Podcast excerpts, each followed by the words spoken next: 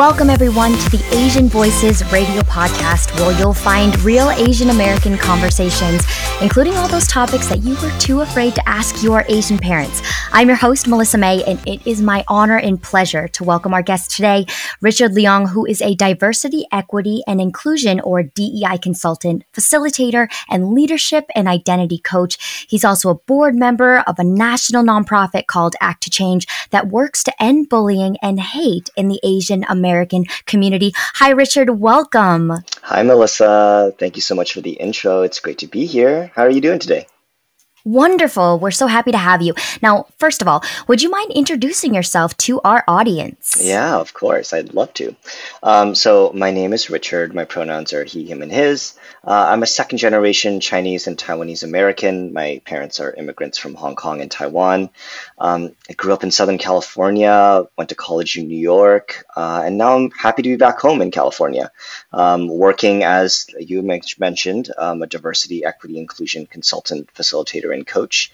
Um, in terms of what that means, it, it means that I get really excited thinking about how to build fairer and more human centric workplaces, which is something that I think a lot of folks are thinking about right now. It's top of mind for a lot of people. Um, and so my work centers around that, and I spend a lot of time thinking and writing about the intersection of politics, pop culture, social justice, how do all these things kind of combine um, in the world that we live in today. Now, how was it growing up with Asian American parents in California? Yeah, uh, it was amazing. I feel like it was like I feel like growing up in Southern California um, as an Asian American, it, it's one of the most privileged and lucky experiences you can have. There's a saying um, by uh, a famous writer and activist around Asian American issues, Karen Ishizuka. She writes that a lot of Asians in this country grow up either isolated or insulated. So isolated being you might be one of the few Asians in your neighborhood, insulated. There might be many of you in your neighborhood. I definitely was like hardcore on the insulated side. My high school, gra- my graduating class of high school in Irvine, Southern California, was 50% Asian. Like literally half the class was Asian, and I know that's wild for a lot of folks. Um, so in so many ways, you know, we had great public schools. I was surrounded by people who looked like me. Really, really safe and welcoming and inclusive space to be in. I will also say, at the other hand, that like growing up in Southern California here, um, I, I, was I was also bullied a lot growing up from middle school and high school, especially by other Asians, and so you know, in terms of like thinking about the trajectory of my life and the work that I do now and the things that I'm interested in, I do think like a lot of that ties back to the fact that my bullies as a kid like were not white students or you know uh, students of other races. They were other Asians, um, and so I spent a lot of time thinking about Asian American community and how do we build coalition between Asian Americans uh, professionally as an adult, uh, because I think I'm I'm trying to build that sense of solidarity and community that I didn't really have as a kid. Um, that but I was forced to think about a lot, right? As being bullied by uh, by other Asians. And how I can imagine, you know, the average, I'd say, probably Asian American person is probably bullied by someone that's not Asian. How was that dealing with someone that, you know, sort of looks like you bullying you? It's really weird. Like when I look back on it, I think there were lots of parts of it that didn't really make a whole lot of sense to me.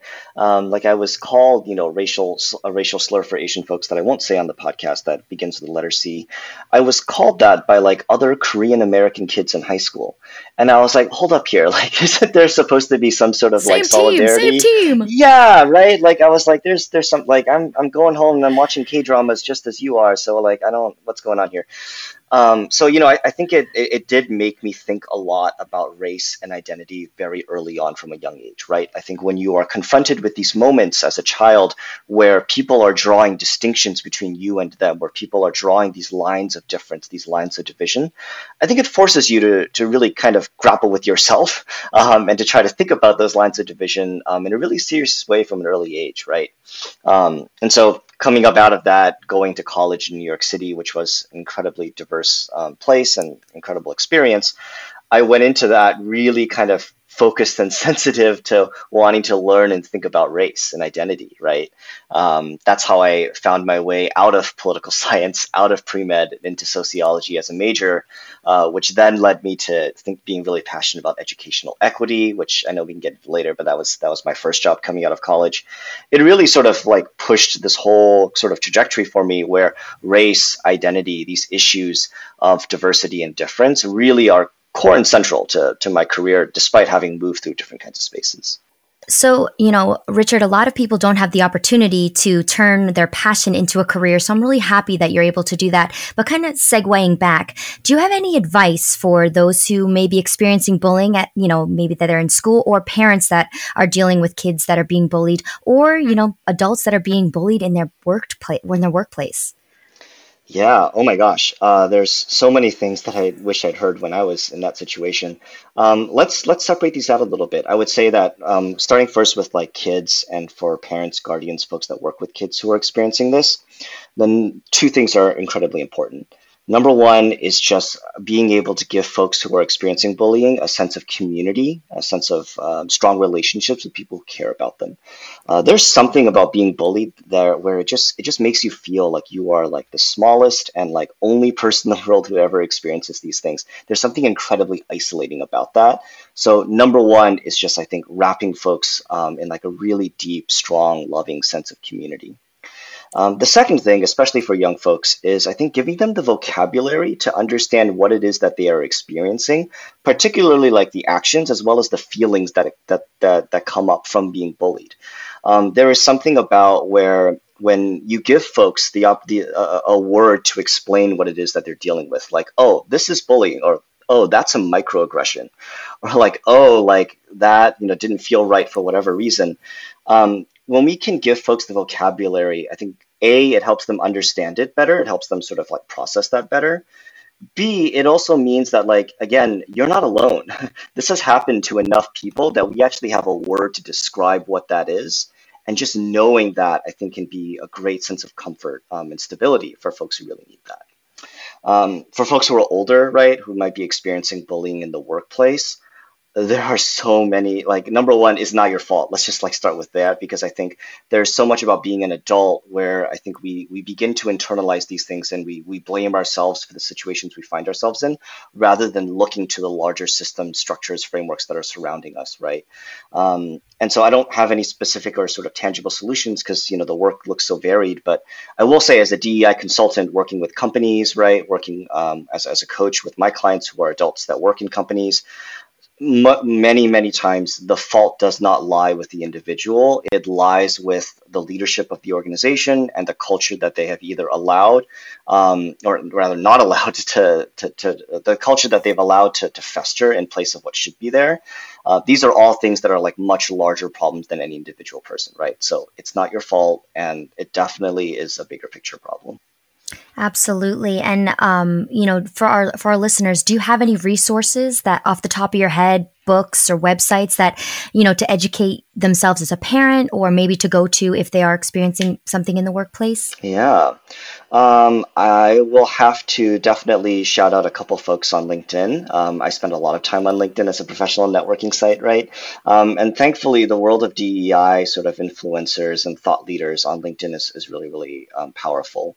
Um, and it's been really helpful for me in my own career. So would definitely recommend that folks follow a couple folks like uh, let's see michelle MiJung Kim, who is the author of a book called The Wake Up. I highly recommend that to everyone.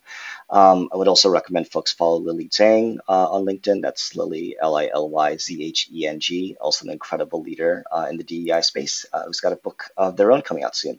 Um, there's many more that we could probably put in the show notes, but those two jump to mind, uh, jump to the top of my mind it's so awesome that there are resources out there because I, I feel like maybe back in the day people didn't have you know a collective place to go to try to learn about what this you know what's happening and what they can do to try to reduce that problem but jumping over to the pandemic which i feel like we're we're coming out of it but it's still kind of lingering mm-hmm. you made a career decision to pivot which is a huge change especially during such an a crazy time from education, nonprofits, and civic leadership development to pursue a role in advancing DEI in tech. Not only that was super brave of you, but in your bio, I saw that you were once a math and English teacher for two years, I think. And I know DEI policy is very important for businesses in all industries. But what motivated you or inspired you to be like, hey, you know what? I'm going to shift careers from education to the DEI sector. And then also, can you tell us about your career as a DEI consultant? Multiple choice question. yeah, let's let's start with the journey of the pivot because that's that's a long story for sure. um, I would say that like okay, uh, the the context I'll, I'll give here is that you know, and this is not news to anyone. I think we all understand this, but um, the skills, the knowledge, the perspectives that we have that we bring to our work that's a reflection of the context, um, uh, the, the environment that we've grown up in, right? The environment that we've come up in. Um, and so, coming out of college with a sociology degree and a really strong passion in educational equity, I worked as a teacher.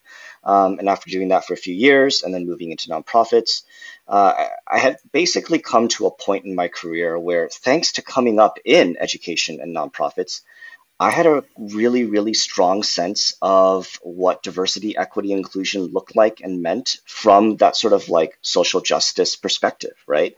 Working in public education, we are confronted with the inequities of society every day in our classrooms our schools, particularly, right, are sometimes uh, the most visible window to the racial and economic segregation that exists in America. We see that reflective in the ch- which kids go to which schools, right? So I had the privilege of, since I, I worked in the space, I had the privilege of being able to be thinking about DEI for a really, really long time not only that, um, throughout that career in education nonprofits, um, I had truly the tremendous gift to be able to be surrounded by really progressive, strong leaders um, in the Asian American community for whom thinking about our identity, thinking about what it means to be Asian under this like wide racialized hierarchy that is the United States, that is not sort of an uncommon experience, right? Um, I was lucky to be surrounded by folks who really knew the history of Asian American activism, who really knew and had practiced sort of what does it look like to build solidarity across different lines of racial difference, right? So I had all of this uh, just by luxury of coming up in education and nonprofits. And when the pandemic hit, I was already looking to make a shift.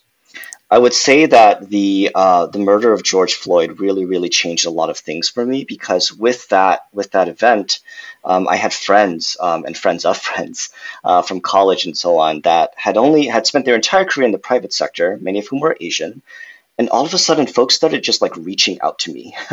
Uh, in the past whereas my facebook sort of posts about politics might have been cited let's say, rigorous debate and discussion, uh, more like debate. Uh, now, folks are reaching out asking for help, right? Folks are asking, like, hey, Richard, what do you think about what's happening right now? What do you think about what does it mean to be Asian? Like, with all of these, with all the racial uprisings that are led by Black Lives Matter, like, what does it mean to be Asian?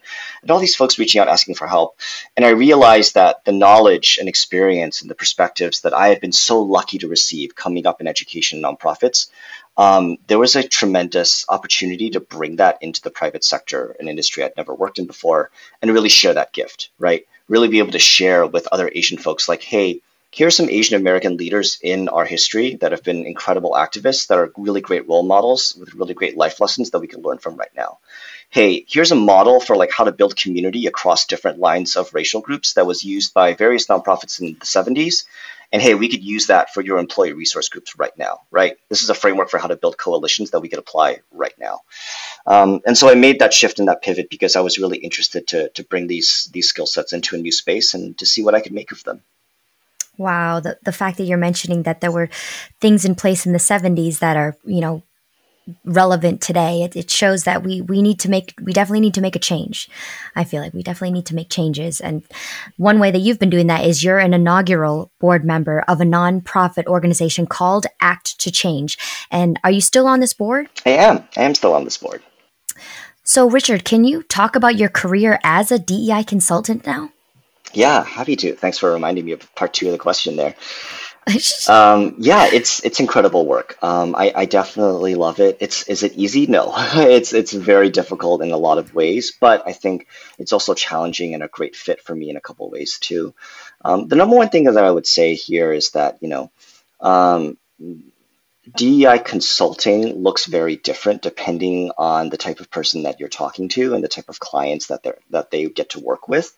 Um, what each and any of us who works in the DEI industry brings to our work is going to have to be incredibly personal. Um, we all bring sort of a weird mix of knowledge, skills, and perspectives that reflects who we are as people. Um, for me personally, I have always been, this has not always been good for my career. I've always been like, just like a really nice guy. I don't know how to say that without sounding like I'm bragging about myself, but like, that's the truth of it, right? Like, when people ask me questions, I want to explain things. Like, I want to be helpful. I want to be nice. Like, ah. Um, and where that's kind of, you know, uh, uh, bitten me in the butt in the past is that it's led to a lot of burnout in past roles when it wasn't my job to explain you know injustice and inequity to folks who never experienced it right? When i was in spaces working with people of remarkable tremendous privilege privilege that i will never have in my lifetime it was exhausting having to answer their questions all the time about what it's like being a person of color right the nice thing about DEI consulting is that that is literally my job now.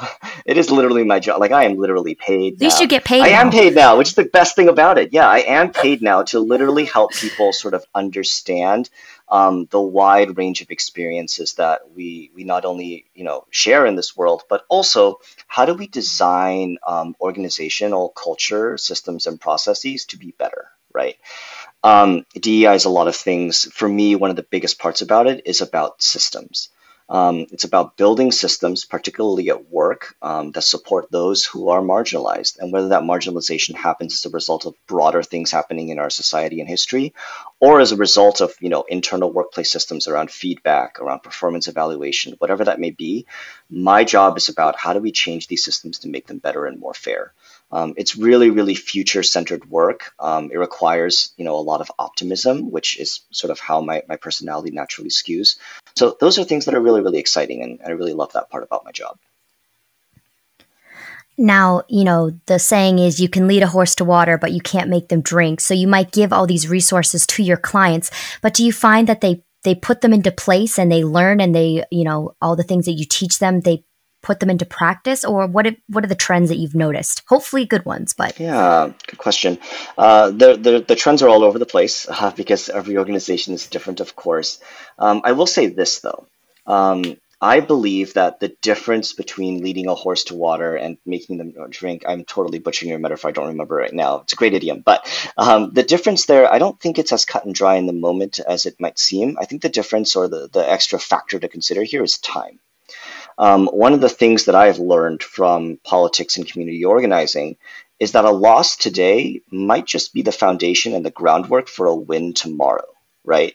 Um, every political campaign, if you talk to community organizers, you talk to folks who you know work on getting out the vote for a particular candidate or a vote issue, they'll tell you that like with every campaign that they run, yeah, maybe the ballot action doesn't pass, maybe their candidate doesn't make it to the next round. However, the infrastructure and the framework they've built to be able to make that happen, that can be the foundation for a future win, right? Uh, and so I would argue the same thing is true for um, workplace DEI for any company. Um, sometimes there are things that I will put out there that maybe are just a little bit too far down the line for you know some executives to, to really want to go for right now. But even just putting that idea in their head, um, sharing that with uh, folks on the ground, uh, regular sort of uh, frontline employees, having that in their mindset as something to potentially aspire to in the future can often be um, something to point towards, right? Um, so that's the beauty. That's the beauty of the work too, is that I take a long term view to it sometimes be the change, whether it's present or in the future, right? So you are an inaugural board member of a nonprofit called Act to Change. And are you still on that board? I board? am. I am. I'm super proud to be on this board. Ah. Oh, well, so could you tell the view the listeners, you know, about their mission and the programs and how you got to be on yeah. board? Um, so Act to Change is a national nonprofit that was originally born out of the Obama administration's White House initiative on AAPIs. Uh, back then, it was a public awareness campaign focused on raising awareness um, about the issue of bullying and how it impacted um, API students. Um, API standing for Asian Pacific Islander American.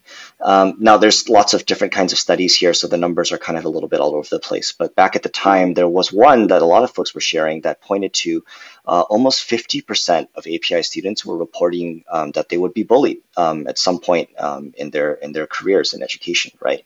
Um, and so things like that are, are certainly, I think, not surprising uh, for folks that are embedded in the community, but it's often not talked about because well, there's a lot of reasons why API folks aren't talked about that I, I think listeners to this podcast know already. Anyway, uh, in terms of where Act to Change is now today, we've moved out of the White House um, and are now our own standalone nonprofit, still focused on anti-bullying as our mission, and we're doing that through a couple of uh, different uh, methods. One, we do virtual programs that folks are welcome to check out on our YouTube and social media page. Um, our biggest event of the year every year is uh, in May um, the annual um, AAPI Day Against Bullying and Hate um, on May 18th. Uh, also coming up soon in October, uh, which is National Anti-Bullying Awareness Month, we'll be running a youth conference um, that I'm super excited to be planning right now. Um, so besides doing all these virtual programs, we've also um, been able to be a part of some policy and advocacy efforts. Um, recently, some of our listeners may know that there's a couple states that have passed uh, legislation to require um, AAPI history uh, to be included in statewide curriculum, history curriculum. So that's super exciting. Uh, and then beyond that, this this past year, we also launched our inaugural Youth Ambassador Program, which was super exciting for me. Uh, we ran small cohorts uh, for middle and high school kids um, in different cities around the country and led them through our, our leadership development uh, programming. Um, so yeah, lots of little things that we're doing all over the place. Um, super exciting time to be a part of the organization. Now, there's kind of a big thing that I know you didn't really want to talk about, but I think it's really important that you talk about. Your board was recognized for a pretty substantial award. Can you talk about that? yeah, of course, of course. Uh, last year, we were on Good Morning America's 2021 inspiration list of uh, who is making Asian American Pacific Islander history. So that, that was pretty exciting for sure.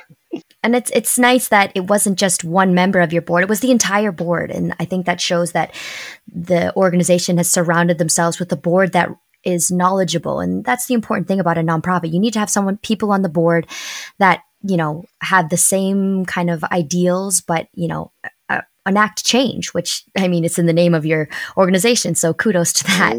Now, you have quite a few other job titles as well, including a leadership and identity coach. Now, what are some of the qualities that you have that helped you become successful in this realm? Yeah, yeah. Oh man, this is this is also such a difficult question for me because I don't know how to answer it without like feeling like I'm bragging about myself. But I am I am happy to. Speak. There's no good elevator speech. I, I am happy to, to to speak about the successes of my clients. we'll, we'll, we'll start there. Um, I'll, I'll, say this um, for folks. I know that you know a lot of folks, especially these days. I think more and more folks are thinking about you know maybe hey, could I potentially get a coach to help me? And maybe I'm not feeling super satisfied in my career. Maybe I'm thinking about a pivot. Um, everybody, a lot of folks, maybe not everybody, but a lot of folks are thinking about hopping jobs right now, right? Um, I'll say this. I think that to me, in terms of being a leadership and identity coach for Asian Americans, one really, really big thing that I really pride myself on is that I don't see my clients, the people that I coach, as sort of empty vessels that need to be filled with whatever knowledge, advice, and insight that I have to offer, right? Like that that's not how this works. This is not a, a one-way sort of directional transfer of, of information or, or whatnot. Um, I come into any sort of coaching relationship, and even in my group coaching, my group facilitation, um, I like to see people as uniquely qualified, right? People are everyone is uniquely qualified to do something. We just maybe don't know what that is, or maybe that job just doesn't, you know, it didn't exist in whatever, you know, kindergarten book you got about like jobs you could do. Like we, we don't know these things, right? Um, so my role isn't to sort of like impart people with whatever I have to offer. It's to be a guide. Um, I love, love, love, love, love conversations where I get to just chat with people as people to help them discern in their own words, right? Like, what are the things about their background, their interests, their skill sets that make them uniquely qualified? And what are the potential things they could do that would be a really, really great fit for that? Well, building off of that, it seems like you really like talking about your clients more than yourself, which you know s- says a lot about you. But what was what are some of your most successful moments as a coach, and are there any particular stories that you'd like to share? Um, yeah, I mean, I I, I am con- my my cup is continuously filled by like you know the the very very lovely wonderful comments that I get back from folks. I, I've had folks tell me that some of my workshops and things have like changed their lives, which is a very very high bar, and I you know I'm very grateful for that. Um, one specific story I'll share, just because I think this is this is interesting as an Asian, right? Like, I think for a lot of Asian American cultures, I, I definitely will not speak for all of us, but I, I believe that for many of us in the Asian American culture um, and community, uh, there is, you know, uh, a, a, an idea that those who are older just have more knowledge and have more wisdom, and we need to sort of like, be, you know, uh, venerate up to that. Um, one of my favorite stories is that actually a woman who has maybe 15 to 20 ish years more work experience than me reached out to me um, just as a cold DM uh, direct message on LinkedIn. Um, she had been tasked by slid into your DM. Yes, not like not the way that most folks sort of use that phrase. Not that yes, way. Yes, not that way. Um, so this incredible leader, um, corporate executive with you know 15 to 20 years more experience than me, uh, reached out uh, because she had been asked by her fellow executives at her company to lead a workshop and a, a presentation, I should say, about what it's like to be Asian during Asian Pacific American Heritage Month. Uh, yeah, incredibly oh. broad. T- I don't really know what they were imagining when they asked her to do that, and she certainly didn't either, which is why she reached out to me, right? Um, she had a lot of, you know, what what uh, the uh, the famous blogger uh, Angry Asian Man has coined uh, rep sweats, uh, the anxiety over having to like represent all of Asian America and like do it really well because we never get a chance to represent, right? She had incredible rep sweats about what this presentation was going to be like she also wanted to tell a story that I won't get into the details here, but she wanted to tell a story about a difficult conversation she had with her mother um, that sort of highlighted, you know, some of the, uh, the, the really complicated ways that many Asian families have with with the intergenerational connecting across generations, right? Um, and so together we did a couple things. We number one helped discern language to explain like why this was just like a wildly weird ask in the first place. Uh, and she was able to use that language to sort of not push back on the event but rather reframe it and create space for subsequent events so that there wouldn't just be this like one time during asian pacific american heritage month this one event for the whole year for like asians to talk about being asian. Like that's weird. Like she was able to advocate for like continued subsequent conversations and two, we were able together to workshop her story, right? To like help her uh, figure out a way to tell that story in a way that honored the complexity of it um, and really sort of like drilled down the point, which was that it wasn't that she had a tough conversation with her mom and that's what it means to be Asian. It's that relationships with our parents um, are really important as Asians and they can be complicated because of all the things that have happened, the different uh, things that are the, the different contexts that we've grown up with versus they've grown up with.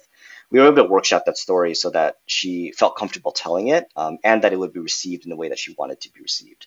Um, so I'm particularly proud of that because I'm not going to lie, I had some anxiety when she reached out. I was like, what do I have to teach or help someone with so much more work experience than me? Um, and yet, you know, together we, we found a path forward. So that's, that's always a story I love to share.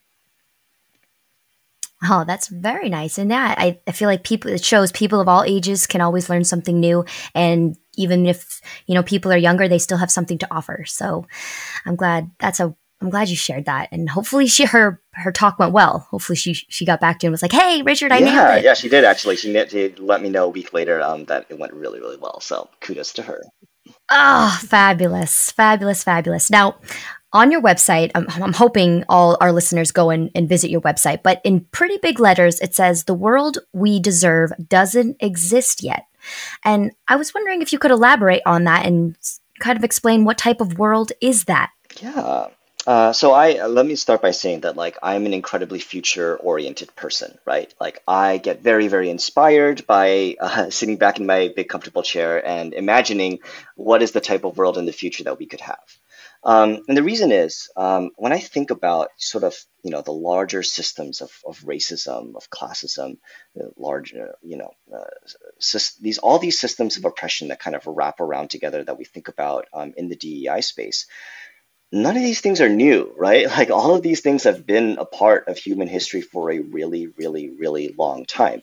Things have shifted and changed, right? Even if we kind of drill on our lens to anti-Asian racism, anti-Asian racism is certainly not new in, in this day and age right now. It is a the latest manifestation of anti-Asian rhetoric and laws and policies that have been around in America for a really, really long time.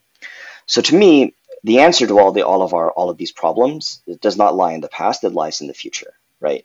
Um, part of that is also me being a former educator and continuously being inspired by the activism of those who are younger than us, who have the ability to dream of a much more beautiful future than any than, than any of us can. Um, you asked, you know, sort of what what what does that future look like? I don't have a super strong or super clear answer on my own there, right? Because I think it's something we have to co-create together. Um, I do believe that like number one, we have to get into a space where we are comfortable having really difficult and honest conversations about privilege and identity and oppression, right? Um, I'm very much a structuralist. I, I, do not see things that happen to people as a result of their individual choices. I see it as a result of larger systems of society and larger context that people are growing up in. Uh, and I think sometimes folks are hesitant to expand their lens, um, to go that deep, right? To like see the bigger picture. So one, I think we just have to get better about doing that. Uh, and two, um, I think that we have to, have to, have to, have to really, really invest in a more sort of community and collective oriented approach to solving our problems.